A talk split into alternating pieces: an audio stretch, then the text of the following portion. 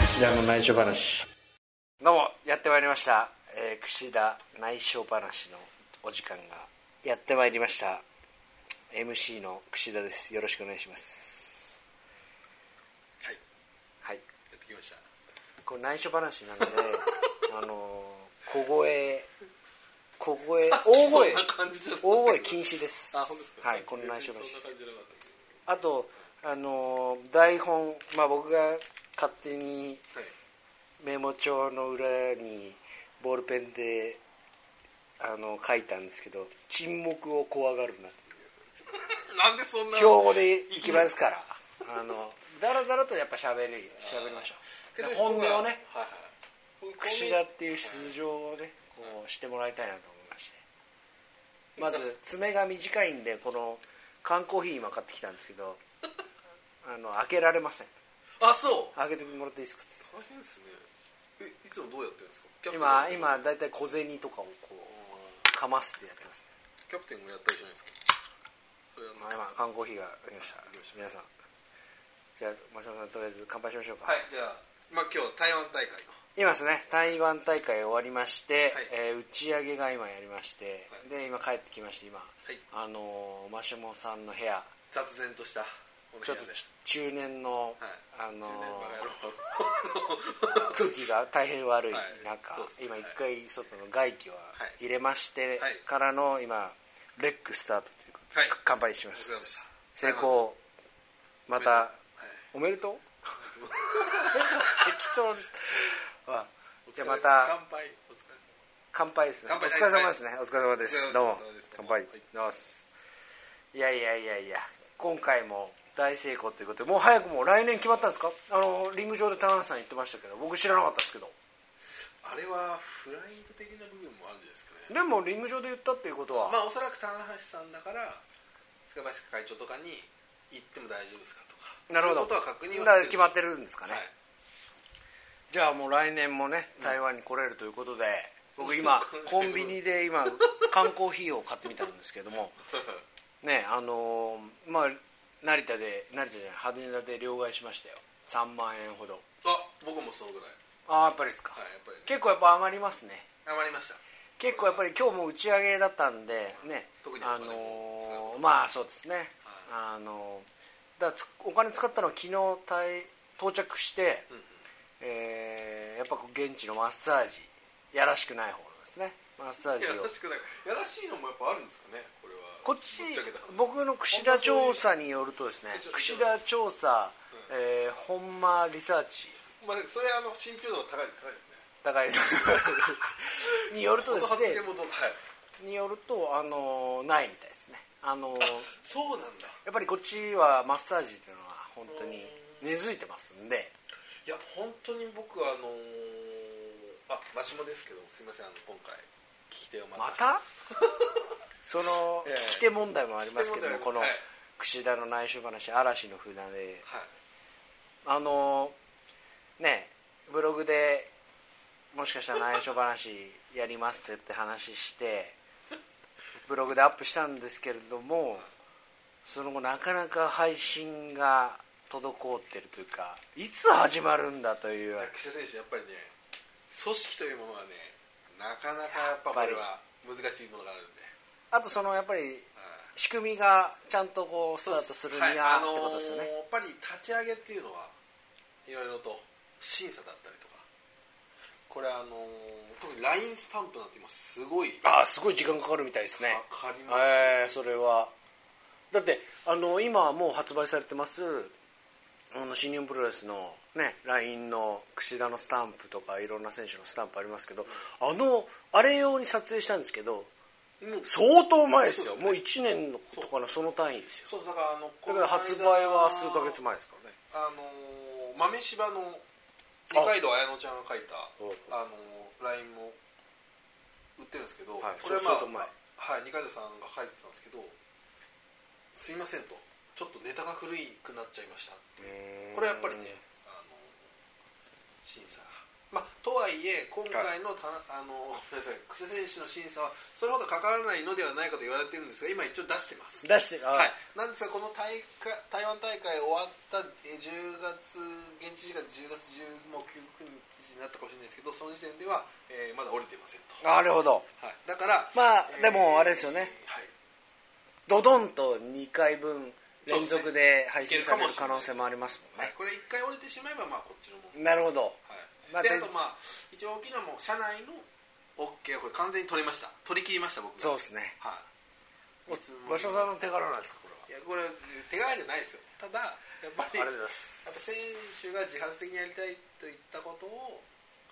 いやでも、ねちゃんとやっぱりね徹子さんも言ってましたけれどもやっぱジュニアをねそうですね持ってってほしいというこう使命のもと、はいこのポッドキャストはスタートしましたんで、第1回社長もそこがちょっと気持ちのねよりどころというかでもこう言い続けた結果ですよね、やっぱ言い続けてもね伝わるもんも伝わらないんですよやっぱ言い続けて何度も何度も言い続けてもう面倒くせえなこいつ本当にっあーてそういう部分ね結構ありますよそうでねす そこガツガツしすぎてるぞっていうところ、まあでもガツガツししとかないとやっぱり伝わらないですからねあだからその部分で僕ちょっとねあの櫛田選手といえばガツガツしてる特に海外にガツガツしてると言われてるじゃないですか 誰に言われてな海い外案件に関してはあガツガツぶりが異常だとはいはい言まわあ言われてるじゃないですか、まあ、あとご自身もまあその辺は認められてる部 分ははいそんなあると思いますけど、まあ、これこの辺もねこの第1回で言ってたんですけど、要するに、なんでしょうかまあ、1回1回の勝負度がはいはい高いと、う彼んはうんうんうんここでいい試合をしないと次に呼ば,、まあ、呼ばれるまとあ下手こけないですからねまあ、ただ今それアロイシとかに関してはそういうケースありますけど今回は、まあ、新日本プロレス遠征なんで、はいはい今日ねやっぱり今回はそういう部分ありましたよやっぱり空港着いてもね、あのー案内の人もいますしホテルまで連れてってくれるバスも出ますんでね超豪華なやっぱ VIP なんですよねそうそいうやっぱそうホテルもねこホこテ泊ルまもどうっぞてるこれ僕レベルの部屋でも このいやこのシャワースケスケじゃないですスかケスケのこうラブホテルばりのそうですよ僕一回韓国ではいはしいプロレス試合し試合しに行った時にがあってそれもラブホテルでしたね宿泊先がだからそのものズバリそうラブホテルだったでコンドームが、あのうわー置いてあってでそれなんでかっていうと、あのーシングルルームがたくさんあるのってこれね日本だけなんですよビジネスあのー出張があるからそういうためにでここなんかだってダブルベッドじゃないですかそうですよね、でここを調べたら調べたあのそこに書いてありますけどすっごい高いですよ一泊そういやらしい金額は言わないですけどもいやこれはねあとさはいあとさっていうのがあるんですけど、あれシンガポール行きましたよねえシン行ガポってーないルんだ僕アメリカ行ってあそっかそっか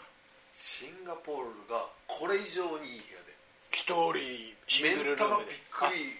ででくり海外っていうのはあのシングルルームっていう概念があんまりないですよねあだーから家族でとか2人でシェアするとかなるほどなんであのー本当にね申し訳ないですねこんなね、日本人の価値観からするとやっぱり一人一部屋ってなるとやっぱり高くなりますよねだからすごいいいね待遇していただい本当に申して訳ないですよねでも田無さんの部屋に昨日行っ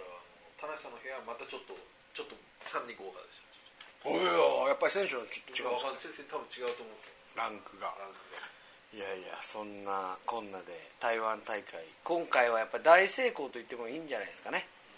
そうですねあだからその話もしていいですかはいさっきそのガツガツ系のはい話、はいはいガツガツ系まだあるんですかそんなにガツガツしてますかい、やだからガツガツしてると言ってたんで今はい日僕はなんかデビッド・フィンレイ制を結構あ今日デビッド・フィンレイと櫛田シングルマッチ第2試合、はいちょっと気にしてたんですよはいそしたらまあちょっとまあそんなにねこうあんまり言いたくないですけど、はいなんでい、い試合でしなたんで言いたくないそうですかいい試合であしたらありがとうございますまあでもあれですねやっぱ第一試合がライガーさんだったんであれはもうこのプレッシャーたるやどうしたって盛り上がるぞみたいなこれはやっぱりオープニングマッチとしてのねあの重責というかまあ役どころというかもうすごかったですね怒りの重心がすごかったブワーってこうび地鳴りのようなでそれだからもうライガさんも超気分良かったのかすごい序盤からスライディングキックとあ本当かああー試合はやっ見てたれしなかったっすあそうかそうかそうそうですよへえまあロメロスペシャルに行くかみたいなのをやってもうそれでもうノリノリでノリノリ結局もうじゃあそれで大会の成功が決まったようなもんですね、はいそうい、やーだからもその次といううマッチメイクを見た瞬間に順番をマジかといやまたこれは試練だなとあー自分の今日のねあー課題という か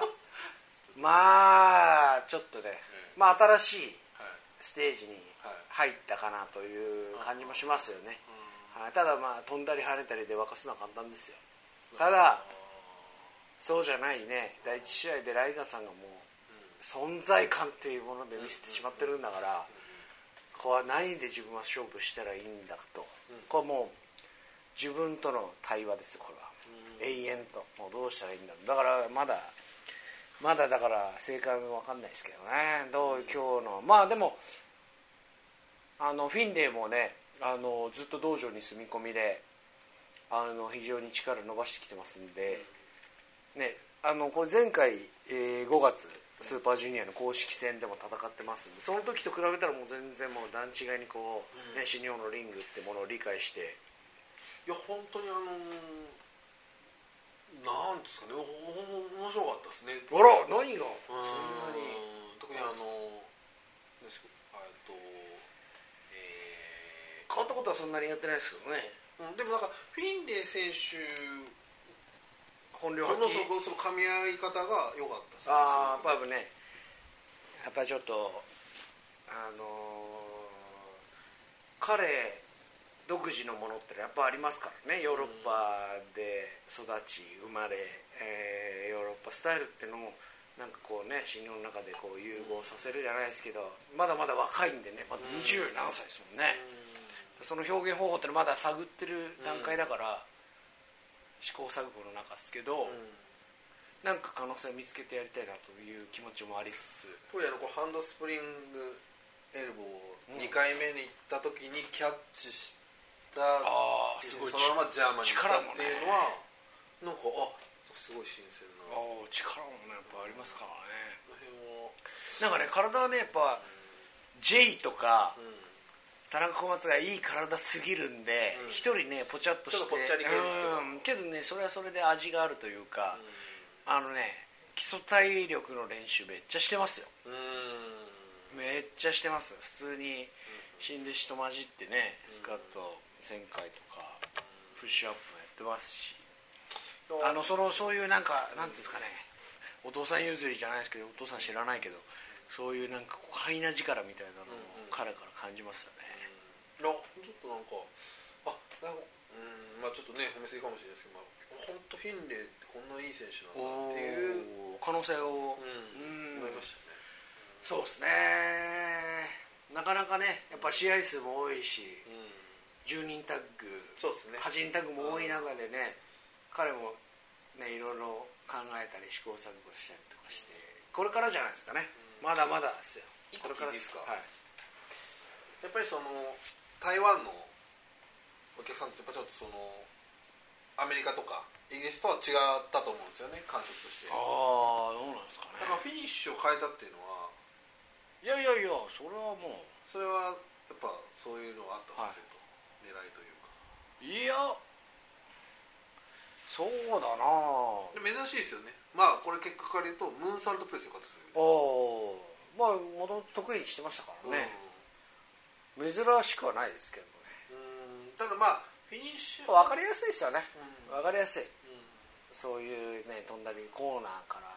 ねドーンちょっとワンツースリーっていうのは分かりやすいんで初めて見てき,、ね、来た人にとってたはだっていうミッドナイトではないわけじゃないですかああそまあの辺最近がねあの落下位置が不確定っていうあの あのカイル・オーライリー戦以降全然やってないから、うんなるほどまあ膝のダメージとかもあるので、あのねこれねなんかねよく言われるんですけどこれ内藤選手がはいはいはい使ってるからあの使ってないんですよねとかって言われるんですけどそんなことじゃないですからね、うんなるほどよく言われるんですよすごいなんかね、なんへーで言われるんだろうなんかそあれは形としては、えっとスターダストプレスと一緒は一緒な一の緒ですねはあいー一緒ですなんかそんなにそういうふうに思ったことないですけど、あね、確かにこうやるねフォーム的には違いますけどねそんなに思ったことないですね今や2人ともやらなくなってしまいあますーな るほどでもまあでもやりますけどね僕はできますしでもだからこそ、はいあれを大場所で出すところの意味がすごいあるわけじゃないですか、いやーまあまあ、出したらおばあの全部使い切った全部技が返された時にしかやっぱり出す意味がなくなってきたというか僕の中で、なるほどね、まあ、そこはそういう,、まあ、こう変えていくのか、まあ、温存してるわけではないということですねじゃあまあそうですね、うんはいまああのー位置が 位置が未確定位置位置ああそのヒヒッティンそうグそううそうそうそうああはなるほどねえー、内藤さんはあどうなのね体重のねい1キロ2キロでね位置って変わってきちゃうんですよの本当だから僕は一時期23年前に減量した時に自分の体あれ変わったらその技の位置が変わっちゃ位置変わっっててくるそう変わっちゃうと普通にやってるセあットの位置を変えなきゃいけなくなっちゃうんですよねあー面白いですねだからそういう意味でなかなか不確定な不確定要素の多い技になってしまったのでなんか僕としてもその技に対する信頼度が下がってしまったんですようんだからもう全部あーなくなった時に切り札としてあ出すっていうことですねなるほどまあだから、まあ、基本はやっぱホバーボード大事っていうことまあ腕取ればね腕取れればで腕取る今日もね途中盤あそうですね結構序盤か、はい結構はいいってたから、はいなるほどねまあまあまあまあそういう、まあ、ちょっとそれは思ったんですあともう一個聞いていいですか、はい次の試合が田口対 J だったじああゃないですかそれももちろんありましたね意識の中でこれは絶対ありますよねありますねあと逆に言うと田口さんもあったと思うんではいはいはいはいありすよましねたそれはやっまあぱり、J もあったかもし全部はいあった、そうそうそうだからそれはあれ面白いね2つれない逆に言えばライガーさんもあったかもしれないですねああなるほど まあそれはまあおおこがましいかもしれないですけれどもまあでもそうそういうもんですよプロレスってマジでその、まあそうそうマッチメイクを見た時に、うんあ俺はだから僕は常々言ってそのあ対戦相手だけが戦う相手じゃないとだからあれ思ったんですよこう今日誰もね多分覚えてないかもしれませんけれども去年の同じ体育館で、ネバー石井戦ってのがあったんですよなるほどこれね覚えてますえーこれはあのーその僕調整表明をした時は知ってるんですけど、 はいあの去年は僕台湾来てないんでしかもそれ来てないって言ったら日本中の人みんな来てないですよだからいやおそらくですけど石井対櫛田のネバー戦を見た人ものすごい限られたレア石井対櫛田でその後あのー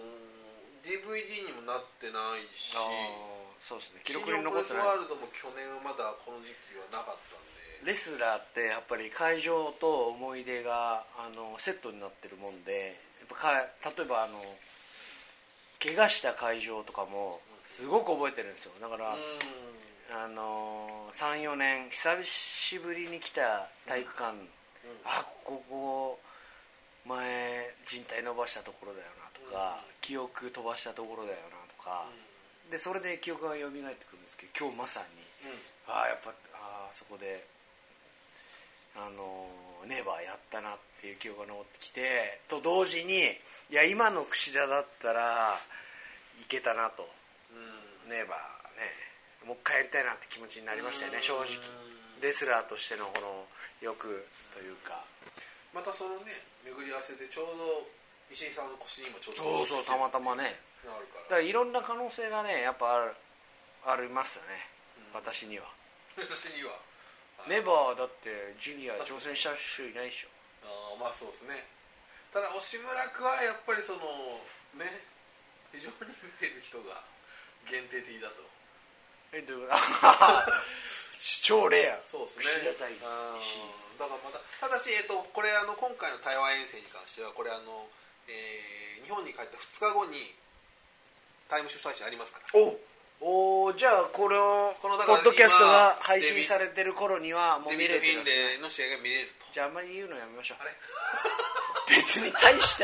試合じゃねえじゃねえかっていうまあまあそうですね怖いっすあーね今のこの情報化社会確かにねさだ僕はフラットの状況で見たからああって思うけどこう事前情報入れてからのまた違うんですよねこれねやっぱり今でもやっぱりニュージャパン新日本プロレスワールドすごいね影響があってみんな知ってますからねうん台湾の人たちももうリアルタイムで僕だからもうそういうネット社会は本当にもう国境はないですよねうんだって昔なんか本当に1ヶ月2ヶ月じゃタイトルマッチの結果ですら海外に行ったらそうですね今は生で見れちゃいますからねまあそうですよねだから僕今日ヒーヒー言いながら一人で速報を上げてましたけどあのー多分ですけど今その、まあ、もしかしたら今後はそういう海外遠征系もリアルタイムでっていう可能性もなんかちょっと出てきたみたいな聞きましたけどね、そういう機材がなんか今あると外国人スタッフっていうのも可能性としてあるんじゃないですかないですか英語が喋れる人ああまあそうっすよねもしかしたらこれた聞いだまあてる人でもそうやって就職のチャンスとか ね狙ってる人とかもいますよそうっすねまあこっちの話はずれちゃうんですけど、はいこの間あのリングスタッフの募集ってあはいはい珍しいんですけど、はいはドーンと出したんでいリングスタッフきついですよすよ 先生まあ、はいで出したはいでその週ちょうど、あのー特に大会とかなかった週なのかな、まあ、あったかああったかあったんですけどあったけど、えー、とその週の記事のランキングのえー、といスマホと PC で1位と2位でしたおおえものすごい数の問い合わせが来てましたへえじゃあ求人情報に対して凄のまじいだからもう新日本はやっぱり働きたいということがね今だから注目の企業になってきてるってことですね下手なことはできませんねこれねできないですよ本気当をにつけてくだ さいよ社員の不祥事と気をつけてくださいまあそうですね昨日の台湾でなんかこう遊びほうけて いやいやまあ特にそう、まあ、ちょっと夜市に行ったぐらい夜市に行ったぐらいで寝てぐらいはいまあねそんな感じですけどまあまあどう、まあ、そうやっぱそういう思い出もちょっとあのフィなフラッシュバックしてきたりとかそうですねでまあ今回の台湾ご自身としてもまあ試合がまあ納得いった感じでしたかね今日のうん感じはまあいやまあまだまだまだまはだいね、はいまあでも全体的にはこう非常に盛り上がったすごいですねまあ次につながそうでるますねた来年もやるってことですね、はいだから僕ね明日帰るわけですけれども羽田で今ある財布の中のお金を両替するか迷ってますなるほどもうそのまま なるほどってなんですかえっ今そとポれッとはねまた来年別にそれ両替してもいいんです小銭だけじゃあそでも海外遠征の時どうしてるんですか僕うそうそうそれ最近ちょいちょい行くようになったからこれね結構もんあのねやっぱ旅人初心者旅行初心者は小銭が溜まっていくっていう問題そうななんんでですよすよこれね僕あのー成田空港で出発の近くにカフェがあるんですけどそこでねあのー某某国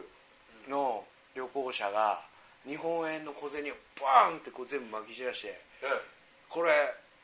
分かんないから私たちこれ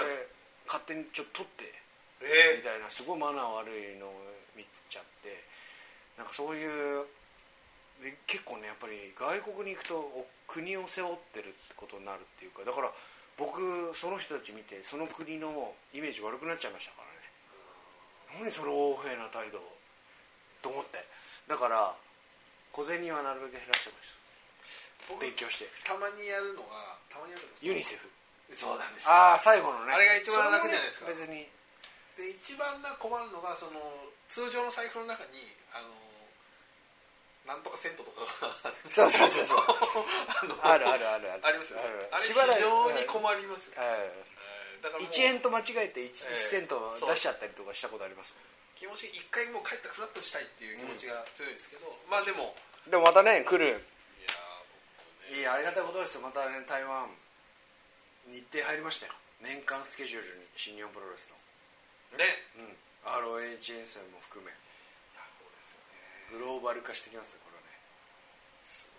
ごいいや本当日本人の方も結構いらっしゃいましたね私今回あのーツアーでツアーで、えーとまあ、イベントもされたんですそもうんねですね40約40人なんかちょっと40人にはいかなかったみたいですけあどそんな具体的な人数出しちゃって大丈夫です大丈夫です多分大丈夫です赤裸々な感じで、まあ、だからねちょっと40人って言ったらね少ないかなと思う方もいらっしゃるかもしれないですけど、非常にあの熱気のある僕あのイベント当日のはいはいはいイベントもやってましたけど、あといろんなあの沖縄の方とかはい、こっちに住んでる日本人の方もたくさん来られていままししたたねねはい、あとはもうツアーと関係なく直で来た方とかもいらっしゃいましたねあああとへはえ、はい僕は昨日台湾に着いたら、あのー真っ先にあの足つぼマッサージに行ってきまして、あの100分30分足つぼの60分70分かな70分全身マッサージすごいもうそれでどのぐらいなんですかそれでですねえっ、とひ1000元ですよね1000元っていうと大体宣言っていう、えー、と4000円5000円ぐらいですかねでごめんなさい時間も100分ですあせそれ安いです1ね時間20分ですもあうもう終わったらぐにゃぐにゃにされましたもう身も心ももう全身のコリをですねもう掃除機のように吸い取られましてーあ本当台湾って僕昨日ちょっと夜ブラブラしたんですけど本当にマッサージ屋さんが多いです、根付いてますねなんか文化としてなんかもう当たり前というか多分ね当たり前としてうん、マッサージ屋さんがあったんでしょうね昔から そうですよね足つぼっていうと日本でいうとなんか痛いイメージうんバラエティ番組でやるもんなんでそすうですねいや普通に僕だから今日動き良かったらそれです あなるほど笑っちゃいけないで本当に一ブロックというかそのなんか、えー、そうそうそう50メートルごとやるみたいな感覚ですよねそうですね本当にそんな感じですで僕は残念ながら行けなかったんですけ足どつぼマッサージ良かったです僕も毎回ね日本でも行くんですよ武蔵小山にある足つぼマッサージに行くんですはいタイトルマッチ前とかこう大事な試合の前に気合い入れるたびにこうが験担ぎじゃないですけど行くんですけどでも本当にねジャンプ力があと足の多分ねスピードとかも上がるんですよね足つぼマッサージするとなるほどないですかやったことありますけどねあえーそんなにかい効果は感じられないやいや効果も感じるけどそんなにうんちょっとあとサカッといく感じはない現地の人やっぱうまいっすねあのやっぱマッサージ結構全国各地うん言ってるとコリを取ってもらうために行くわけなんですけど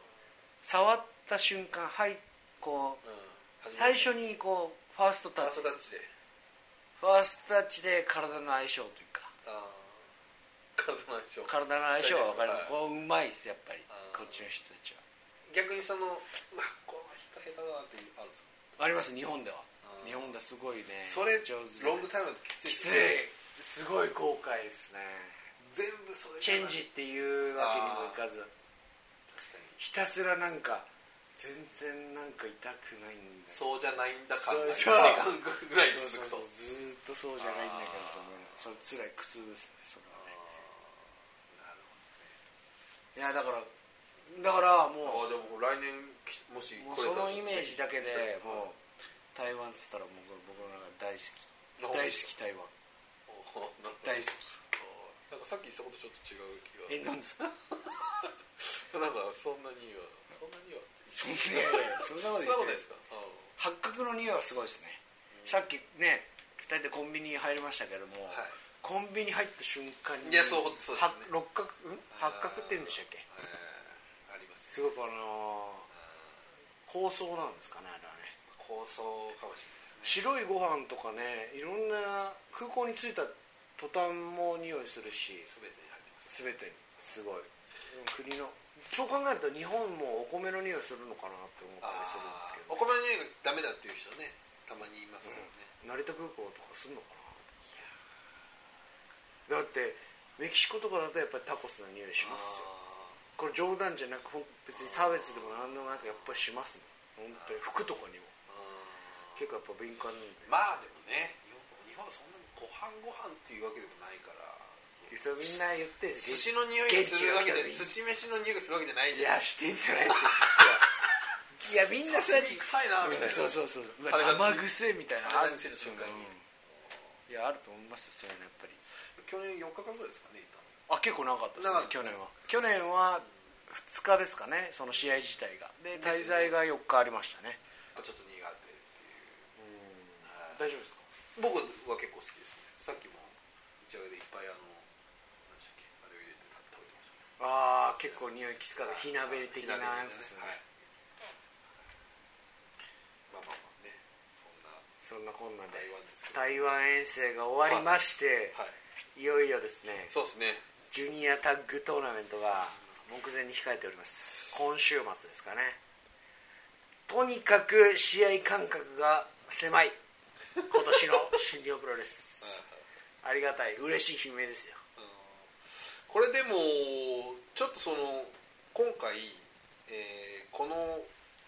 トーナメント表っていうかその、はい組み合わせが、えー、と先週ですかね決まりましたこねれ東京両国の次の日に発表されたんですねそうですああはいはいはいはないんですけど、はいえっ、とまあこの間の第1回でも言って言ったんですけどまあ多分やるだろうみたいな話はしてましたでがもまあ発表なかったですよね発表なかったんですよでで上げ上げてみたら、はいおちょっとめちゃくちゃすごい数じゃないみたいな感じになってるわけしじゃなかいですしはいはいなあ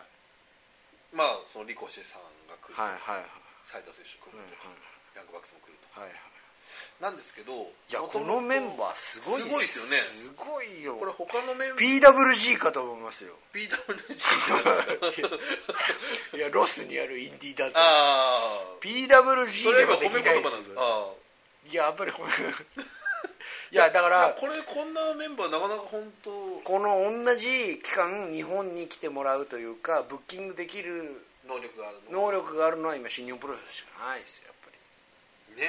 りうんすごいですよこれは半しかもないですこの人こんなにすごい人ばっかなのに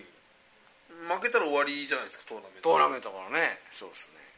トいやだからすごい贅沢なシリーズなんですけど、贅沢はいさっきも言ったように事前にこれの発表はなかったかはら、いえっ、ともうで今回ですね事前に発表がないのにはいでえっ、と2日目の後楽園とそうなんですよもうすでに売り切れている2日目の後楽園が24日これ1回戦、これ土曜日はいで2回戦準決勝となる、えー曜日もいいんですね曜日が11月の日曜日1日これ日曜日、はいはで今新日本プロレス後楽園っていうのはいもうもう土日はプラチナカードです問答無用で売れちゃうんですプラチナチケットとかしてますねだから何ですかあのーカード発表前にはいもうチケットが取れないというほ状ぼない況なんですねえー、とこれ多分これ発表されてすぐ取った人はまだ取れたかもしれないですけど2日ぐらい迷って行ったらもう今ない多分もうないですなるほどだからこれ非常にこうジュニアジュニアを今引っ張るはい選手としては、なかなかこれはちょっと、でもどうですかねまあ出し返しというかジュニアを愛するはい人がうん先に買い占めてた可能性もありますよそうですねまあどのくらいの割合かもわかんないですけれども、まあ、毎回ねやっぱり新日本の後楽園です鉄板ですからここ最近で日付もいいとなるとあのチケットかなりね早い段階で売れるっていうのもという層と、あこの時期は大体ねジュニアタッグトーナメントだからっていうちょっと山を当てに来てるう人がんじゃあそんなにはあれですかね、まあ、僕は周りに実は何人かいましたはいマシモ君チケット取れねえぞとなんで早く教えてくれないのと櫛田シェリー、えーサイダルリコシェ戦みこたいとんないいカードはって言われたんですけど、まあ、僕もカードっていうのはその もう直前にしか来ないんでまあもち正ろんそう直、ですねはいだからつそのいにですね、えーこれ3年前ですね僕が初めて新日本プロレスでタイトル取ったのはこのトーナメントなんですよお優勝えっ、とそれはシェリー3年前にはいとタイムスプリッターズ結成した後に、そうです取ったとそれが初めて、はいはいでその後大阪でベルトでベルトは、は、はいねあれいい試合でしたねやっとつながっていったんですでこれだから思い出のトーナメントというかでね過去一度もあの1回戦まして1回戦であの後楽園のメインってことはなかったんですよねそうですだから今回はメインなんですよえーと我々が休憩明けの4試合が全部ジュニア、はいはいはいでこれおそらくちゃん,、まあ、ちゃんと調べてないですけどおそらく去年とかは去年はだからあれですよ僕と僕らとフォーエバーフーリガンズが多分セミでうんメインはおそらく棚橋さんとかいい試合しましたよ負けましたけど見事につまりメインはヘビー級だとそうでしたねだからこれ完全にもう、まあ、ジュニアを見るシフトになってるだけに言ってきただけにまあそう甲斐がありますねはい、ただそういういい状況だけどなんでまあそういう人にはぜひ新日本プロレスワールドでああチケット取れなかったです生中継あもやりますんでまあ当日券もありますからねはい、うんまあ、助けもありますけどこれぜひこれはもういやーこのトーナメントやばいっしょこれ生で見た方がいいと思いますよこれはねそうまあ外国人選手多いですけどねそうですねだからちょっと贅沢そうこれだから正直タッグ屋ほぼタッグ屋こんなに呼んで大丈夫かっていうねぐらいのね他はね結構地方も回りますけどもそうですよ盛りだくさんの内容ですよ本当にこう別にこの1名ぐらい小松選手と田中選手ぐああらいでそもいれいんじゃも見ないたかっかってたでいすね確かにね J とうのねかもねそうですよ別にいいじゃないですかそれでもスケール隙がなかったですねはいまあ、それでもレッドドラゴンも来るとかすごいこれは本当にチャンピオオンンチームも出るわけですからねチャンピオンチームそうですねねまあ毎年出てますけれどもでまあリコシェとマットサイド、まあ、これもともとドラゴンゲートで組んでた2人ですけどそううですねまあでも組んでたというかそんなにん、あのー34回ですようん、言っあてなるもほど別にその本格的にタッグチームとしてまあは動いてはいない、まあただねタイプも似てますしい、でこの間の、まあ、両国大会とかでまた非常に評価をサイドル選手上げてきたじゃないですかはいはいはいでそのサイダー選手とあのリコシェが組んではいはいはいタイムスピッターズでやるとそうですねこれはどうですまか、あ、3年前はね僕とシェリーがこう一番新しかったんですけどいつの間にかなんか古古株というかねい今やもうやっぱマットサイダルリコシェこれ一番新鮮フレッシュですよねそうですねこれどんな試合するのか、まあ、僕らの腕にかかったんですよあと僕気になるのはあのー顔が似てると言われてるああシれェリー選シシェリー選手のねその問題もあモりますチベーションが大丈夫なのかという部分もアあレりッますクス・シェリーマットサイダル似てる双子説激似問題が、激に問題コスチュームも似てますからねね、これいざまた対戦したらどっちがどっちかね あのシェリーが自覚してる説がありますからね自覚してるからちょっと若干ああの危機感を覚えててああのー櫛田がパートナーをいつの間にかワットサイダルにするんじゃないか説がありますけ どね それにそれに指で こうあのそれにシェリーが危機感を覚えているっていうはいそういや嘘ですけどそんなに非常な男じゃないうんまあねやりかねない部分やりかねない部分もね内田選手ってそんのなはもんねうん腹い黒いつの間にみたいなうんいつの間にか櫛田のパートナーサイダルになってるみたまいあまあねまあでもそれがこうリコシェをパートナーにすることでそれもないと、いうことが分かったんなでいやいやいや絆は深いですよそんなねあのー言葉は通じてないのに傷そのね壁を越えてきてますから僕とシェリーはでまあ正直シェリー選手シェリー選手はちょっと怪我をねして以降そうですね怪我しがまあ、ち復でね活はしましたけどまだまだ本まだ調波子にじゃない、うん波に乗ってないっていう意味では、まあ、進化が問われるしかもメインイベントそうですねメインイベントに久々登場しかも相手は新顔と、うん俺は燃えるんじゃないですかこれはそうですねこれはね、まあ、気づいてもらいたいところはまあ日本人一人と相相変わらずのそうですね、まあ、こ相変わのらずの、ジュニアトーナメント表もですねえー田口ライガータイガー櫛田いぐらいですかね、あの相変わらずあのー漢字が田口さんしかいないっていうねこれねあのー今言われたかのように言った言われたりもしますけれどもこれね僕が新日本来た時からそうですから、ああはいずっとそうですからまあジュニア新日本ジュニアタッグといえばいやもうジュジュニオンジュニアがもう僕の上田口さんしかいないんですよ田口ライガータイガーしかいないんですよなるもほどうその下っつったらね誰もいないもうヤングライオンしかいないんですよそしてヒロム君もまだ帰ってこないとああそうですねパレハじゃないだかから説明の話が帰ってこなかったああと渡辺隆明渡辺さん帰ってきちゃいましたね、えーまさかのそっちだったというね、まあまあまあそれはあれですけどまあだからねちょっとそういう意味ではもう大激戦区というかいやこれねいやだからもう出力拮抗すぎてもうこれで8ウェイやってもいいぐらい ですよ一人 はいもう全部混ぜろと 8ウェイやっても決着つきませんよ16人で、うん16人なんかね本当にすごいですよどうなっちゃうんでしょうかそうですねまあドラダ選手もねもうもう一段階なんか上がってドもいいんラじダもゃないかってねい結う果出したいでしょうしね感じもあるしもうだってこのオフ期間中もずっと道場いますからねあそうなんですね道場ずっといますよ日本語も悪い日本語をたくさん覚えてきてますからね田口ドラダ1年っていう発表でしたっけねそうですだからもう次の「ファンタスティカマニア」もうすぐ来いちゃいやますからーねちょっとなんかそれにしてはもう少しねなんかもうちょっとこうなんかなかったのかなっていうね、感じありますけどドラダ選手ちょっと、まあここで存在感見つけるかもしれないですよねこれでヤングバックス食ったらただこれヤングバックスもね久々久々の来日ですから楽しみですよね面白いですねあとは、えー六本木バイスもありそまうですかすねらね六本木バイスが、えーケニーこれケニー・オーエンズっていうだけちょっとね異色というコンビですけどそうですねえオーエンズはバレットクラブなんですか NWA はバレットクラブなんですかオーエンズこれざっくりとした感じですけど、ーここだけちょっと謎のチームですよね正直オーエンズはスコミーがいないパージュニア以来の登場ですね、えスーパージュニアの公式戦でーそうですねた田口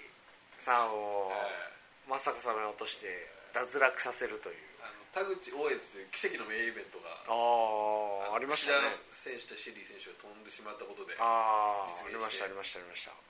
そしてそれを解説的になんかもう本当筋 肉マンに出てくるもう最後に正義を正義の足を引っ張 る悪魔超人みたいですねえー、そうですねまあね正直ちょっとその優勝候補って言われてたわけじゃないですからうんただねやっぱり地味な地味で地実味ですね実力ありますねあー地味地味強の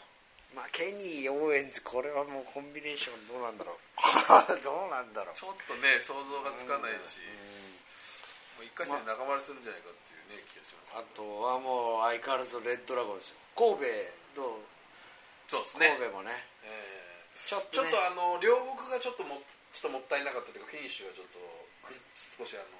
ガラガラガラって崩れちゃあったそう僕は見てないですけどあそうなんですよちょっとそのレフェリングがちょっと神戸もね覚えてますかもう世話しない日々の中でスプリターズがあ負けてああうんうんうん久々の挑戦だったんそうでですすけどねねうんまあこれこの後もつながってきますからねこれ決勝が大阪府立なんですよね去年そうなんですまではうん岐阜だったんですよあなるほどそういう意味でももうこれはちゃんと届くあのーまあその3大会全部新日本プレスワールド生中継ありますこああなるほどれはいいんじゃないですか大ね阪でね決勝大阪去年の大阪でレッドラゴンに負けてますんでね僕らはそうですねこれは本当にしかしまあ本間さんが今日言ってましたけども新日本プロレスこの人員がうん手厚すぎて確か来に年俺遠征呼ばれるからって言ってましたよいや本当にもうああでも今日大活躍でしたけどあね本当本間選手ね一回一回ね、ほんだからこのねトーナメントにエントリーしてるメンバーは台湾遠征来てないわけであってあそうですね確かに台湾遠征来てる組もああれば、まあ田口さんは来てるけどでどん倍以上のこのメンバーが、ライガーさん台湾さんいますし、でももう限りあのもう本当に針の穴ですようんうん自分を打っていか ないとそうですねこれだからあのーそうですよね何いや僕はちょっとこう正直なとこ言っていいですか、はい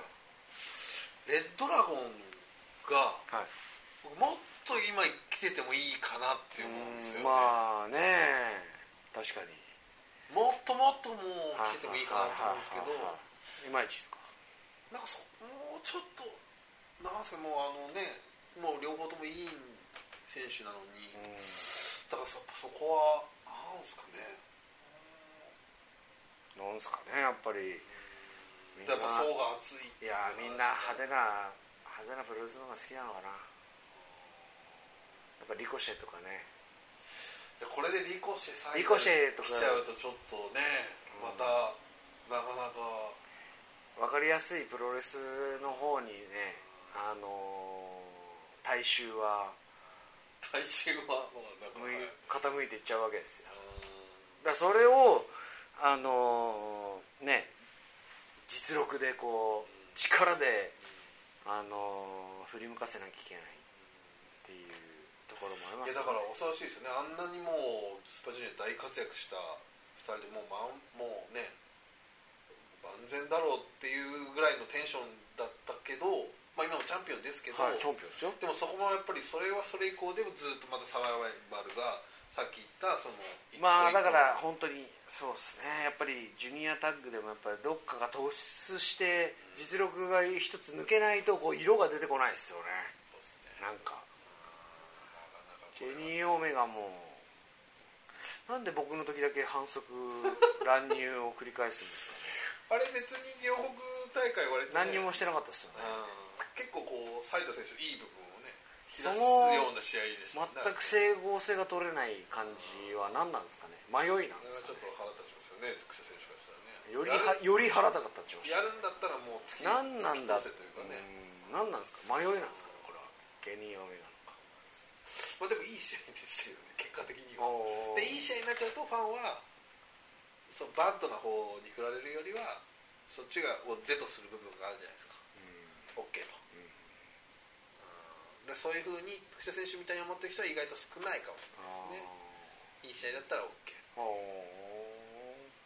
ーはまあまああまあどうなんですかねちょっと変えないとダメですねまあ、まあ、だからやっぱりその辺も、まあ、ケニー選手もやっぱりそのいろいろ課題もあるしレッドラゴンもまだまだ課題があるしでそちょっことにジュ今ニアは度ね課題が山盛りですようんでそこに印象をつけなきゃいけないですよ劇薬としてのリコシェサイタル組がこう来るわけじゃうないですか、んこれは分かりこれやはすいもうみんプロレなスざわざわしてると思いますよ今のこのジュニア勢もそうですかあーわかんないですいけどや僕とシェリーはもう揺るがないですシェリー選手若干ざわざわしてるじゃないですかあの似てる似てる問題似てる問題その一点に関してはねただやっぱりあのーあれですよシェリーとシェリーもそうかなマット・サイドルもそうですけどちょっとやっぱ他の外国人選手からすると一目置かれてますねだかならリコシェはあリコシェじゃないわサイダルはやっぱ WWE のスーパースターだったでシェリーも TNA の一時代を築いたってことでやっぱりリスペクトを、あの他の選手から感じますね、うーんなるほどねいやこれは本当にちょっと非常に楽しみですね11月はいねそうもうまあ年末ですよ、新えあーのもう新日本プロレスの季節的に言えばもう秋冬もう冬ですよ今でもうね話題が今ヘビー級の、えー東京ドームに話題がなりつつあるところで、うんこれはですねそんな話題に、ね、ジュニアタッグトーナメントをされたら腹立ちますんでまあ、でもこれはやっぱり、まあ、一つのロンドンと東京ドームっていう部分もあるでしょうからやっぱ何がりですかそれやっぱこのこの勝者がっていうのはこう例年的にあるわけじゃないですかああまあそれはでも優勝してみないと大阪でねはいはいまあ、それを見てみないと、まあその時大阪で優の勝うんこれはレッドラゴンぶっちぎりで優勝したらまあそういう可能性これはまたすねそういうふうになるでしょうし、うんまあ、やっぱりやっぱりどうしてもファンはもう今なんですかね東京ドームっていうのがもうちょっとありつ一個つそありますこから、ね、がどうなるんだっていうのそうそをうそうそう踏まえつつその流れを見ていくだからそれはそこにあれですよそうですよねもうあの一石を投じますはあ、そうですよね、よもうとんでもない試合しますよはいはいいや後楽園でこれはちょっと結構シェサイダルとタイムスプリッターズはこれはもう前も言いましたがやっぱりねこの時期の何年前からもうモーターシマシンガンズ対アポロ55っていう試合があってそれ僕カナダで見てたんですけど YouTube で、うんあなんかこうねやっぱり一つ新しいもの見たなっていうかあれもねメインだったんですよあ確ーはかははあー後楽園このこの辺の時期でしたよねそして僕があの時ぐらいに新日本に入ったんですあーへえ個人的な話ですね個人的な話ですけどでその時にここれれははその僕の上司に呼ばれて見に来になるって言ったらそれを見に行ってその時にプリンス・デビットっていうのはすごい選手だなと思ってその時がもうまだフラット評価がついてないような選手だったんですよねだからまあ今のまあもう J 君とかよりはもうちょっと多いかもしれないけうど、んそうですね J よりは上ですまあ、名弁で任されてるから、まあ、売り出しかかり始めの時ですよあの時あすごいなと、うん、でそれ強烈に覚えてますよね、うん、どうしたんですかいやそういう試合にしたいなと あーね、いろんな人がこう影響を受けるような試合いやこれは海外のファンとか相当注目いやするんビじゃないンビンでしょうねこれはやばいでしょうねビンビンですよこれはメインイベントでしかもそのまあね新顔とだってもうねやっぱりレッドラゴンメインに取れないわけじゃないですかいやそうです僕そこが言いたいですそこね結局そう僕もそれ言いたい任されないんだなそうそうそうそうそだってチャンピオンですようそうチャンピオンなのにねいいわけじゃないですかそのカードでそうでもそれは任されないそうそうむしろやっぱり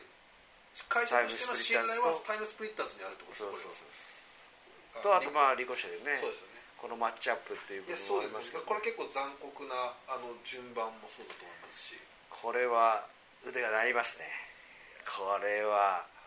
ここでまあ今本当にね言い言い始めたことによっていい風が吹いてきてますので私これ一個だけ心配なのはですねこのポッドキャスト果たして証人がその日までに降りるかなっていうおもし降りなかったらお蔵入りっていう可能性もあるいやまあこれは流しますただし今その試合と付き合わせてそうですはい、あの終わった後に予想とお付き合わせ見てもらうっていうあれですけどねなるほどそうするとね煽れないんでちょっと申し訳ないんですけいどやいやいやまあ、なるべくは、はいまあねこのポッドキャストはねあの通勤とかね電車の中であの暇な時お時間がある時に聞いていただけるとね、ありがたいとあと櫛田の素性を分かっていただくとねこんだけプロレスに熱い男なんだとまあそうですねあのあこれね言いたい話あったんですよこれねやっぱ上野選手はめっちゃプロレスのこと考えてますね四お六時中それはちなみに何かそういうきっかけがあったんですうーん一番思ったのは5月のか、はい、スーパージュニア前にスーパージュニあアニューヨークでえー前はい、はい違うわ、えーカナダかカナダでライガーさんとうん、対談対談ををしたんですけども、はいスーパージュニアに向けやりましてたねはいね僕聞いてしうまんいましいたやーやっぱりねなんかこう普段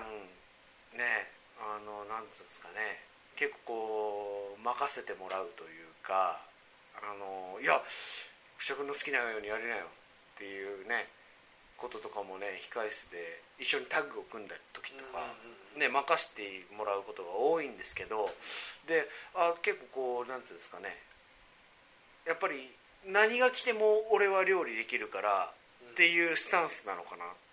て思ってたんですよね、ライガーさんって、何でも来て何でももう余裕のスタンスだよ別に俺は事前に情報入れないし、って思ってたらでスーパージュニアのいざインタビューをするってなったらすっごいこう的確な、なんつうんですかちゃねんと見てる、ちゃんと見てる個人的な個人的な目線もあれば俯瞰的な目線もあるし、あこので絶対その発言ってのはやっぱ日夜毎日毎日プロレスのこと考えて、ジュニアのこと考えてないと、あの出ない発出ない発言ばっかりだったので。あーこの人やっぱりすっげえ考えてるなっていうことをまあなるほどこれは本当にもう小さな話ですけどそういうのはもうやっぱり真壁さんにしてもそうだし、うん棚橋さんにしてもそうだし、これね油断できないなと思ってやっぱり巡業バスでもずっとプロレスのこと考えてますねみんなねそうですねだからうんおそらく、まあ僕も田内さんとポッドキャストやってるんであれですけど、まあ、今後はちょっと考えていかなきゃいけないと思うんですけどおそらくこのジュニアタクトーナメントのことを聞いてもかなりあー話せるいや人なんですこれねポ田ッドキャスト今55分っていうう分数を指してますけどこんだけ喋れないですよあのー振られてだから日夜考えてないとあのー出ない言葉とかっていうのもあるしそういうのはねやっぱり上野選手すごいなと見習いたい部分はすごいありますね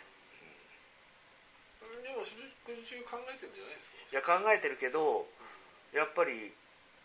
なんだろうそれ見てああもっと考えなきゃダメだとかだからその人たちが今上にいるからそれ以上のこと考えないとなるほ僕はどその上に行けないわけですよあはいかくしそれは俺も考えたっていうふうに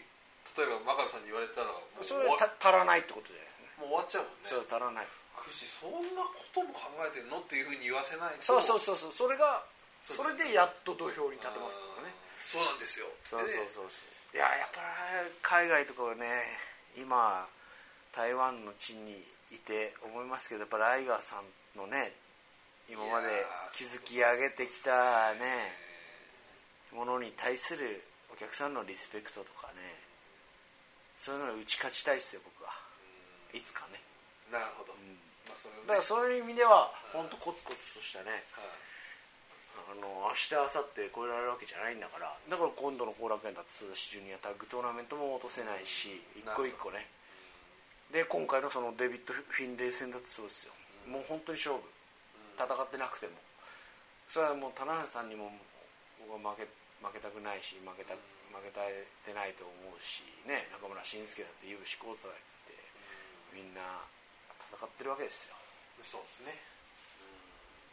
そのね僕が今いるこの新日本ジュニア上げたいですね上にまあでもね一つか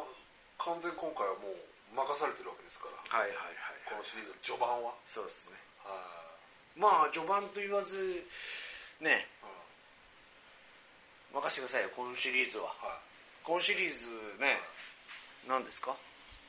決まってるカードはなんですかまあ大大阪阪でだからまあ中村選手とカール・アンダーソンはいはいそれが一つはいあとは、えー岡田選手と田無さんの本格的な前哨戦がスタートすると、東京ドームに向けてのに向けてのああなるほはい、そしてまあ最終戦しか出ないんですけどもその内藤さんが連れてきたパレハと呼ばれるあの渡渡辺選辺手選手がが、まあ、いいねイービルなのかなイービルなのかなわかんない、イービルかが後藤さんとやるとかどなるそういうのもありますけど今やっぱり一つのし柱になってるのはこれ確実にジュニアタックですよ、ほどうんシリーズ通してっていうと、そうですねはいこんだけ多分で20人以上今外国人選手次のシリーズ参加しますから、多すぎるこんだけ豪華なシリーズ見れるの多分今までなかったんじゃないですかいやー全日本の最強世界最強タッグだって昔そんな日本外国人選手はいやなかっ恐ろたしいでですすよよくよくなってすますっごいもう今超豪華、はぜひそう全国各地で会場に見に来ていただくといやだからまあねだってリコシェ選手とサイドル選手が前線参加っていうだけでもこれ相当すごくないですかあのね地方で棚橋リコシェサイダル組とかこれ開幕戦ですあ開幕戦ですか、はいおーだってヤングマッでクスも向こうに岡田そうですねえっ、と六本木バイス六本木バイスとかねこちょっれがねとすごいあのー皆さんの半これ年前でも考えられないカードですだからあのこのシリーズはその後楽園がまあほぼ完売してそうなんで関東近県の方はよーくですね近いところのカードを見た方がいい確かにそうするとおね得マジかっていうカードが結超お構得いっぱいあるんですよいやあまあ、関東近県だけじゃなくて、まあ、いろんな日本全国の方、ーまあ僕の打算的には来年のスーパージュニアが楽しみとかっていうのがそうですね非常にねすごいメンバーが揃ってきましたよこれはシェーズ・オーエンズ含めて そうまあ笑ってるまああとねオスプレイ選手も今度あのーオスプレイ選手もあの ー誰ですかオスプレイ選手あの岡田選手とやったあーまイギリスであー話聞いたじゃないですか はいでその選い手きなりのオスプレイって言うから分かんないじゃないですかその選手のイギリス遠征の様子も今度新日本プレスワールドでまあ上がってるかもしれな新日い本プレですスワールドばっかり言ってますけどはいもう上がってるかもしれないですね 払ってるかもしれないですこのポッここ のポッドキャストが一番遅いじゃないですか配信が何なんですかこんな音声が一番早い最高に遅いっていう最高に遅いえーだまあからまもあしのんびり行きましょうよえーそうですねだらだら行きましょうだらだまあもしこれ本当に開幕間に合わなかったら本当すいませんっていう気持ちなんですけど、まあ、頑張る、まあ、ただあとねあの聞き手問題がマシモでいいのかっていうのはねちょっとまだあるのでらダメですよ鋼鉄しましょう今後こう です不祥事なんか出現していやいやまあ出現して鋼鉄させましょうまあちょっとね、まあちょっとねえーまあちょっと考えて 僕もですね意外とやっぱりね今回思ったんですけどなかなかこうやっぱり2つ2担当がなかなか大変だ なととどうしたらいいだろうっていうね内ハッシュ容もタやっグぱちょっとハッシュタグ串内し緒ないでしょうがはいパ稼働してなパいーですけトどナー問題はい、ぜひちょっとお願いしますパレハをパレハを連れてきてくだそうですねさいあシェリーとやったんですねああいいですけどねあんま深い話にはならないそうだよな、うん難しいですねねさあえっ、とですね我々は今ですね深夜の1時37分なんですけれども、えー日本へ初が、えー9時の飛行機ですかね明日めっちゃ早いとはめっちゃ早いです、えーホテルを6時半出発ということでいそろそろですね衝撃的な速さというねあの確かに、ま選手がみんな絶句したっていう、台湾を楽しませる気はないないのかっていう、で早く帰国せよという指令が出てますので、恐ろしいえーそろそろですね、はいこのポッドキャストも次回はいつですかねまあやっぱりその1回戦終わった後の方がいいかもしれないですねまあこの配信がいつかわからないです、まあそもそもそうですねはいそれをじゃあ、はいえーそんなわけで内緒話また会いましょう、お疲れ様でしあれわーわー言うと思いますよあ言わなかったたわーわー言うておりますお時間です、さよならさよならさよなら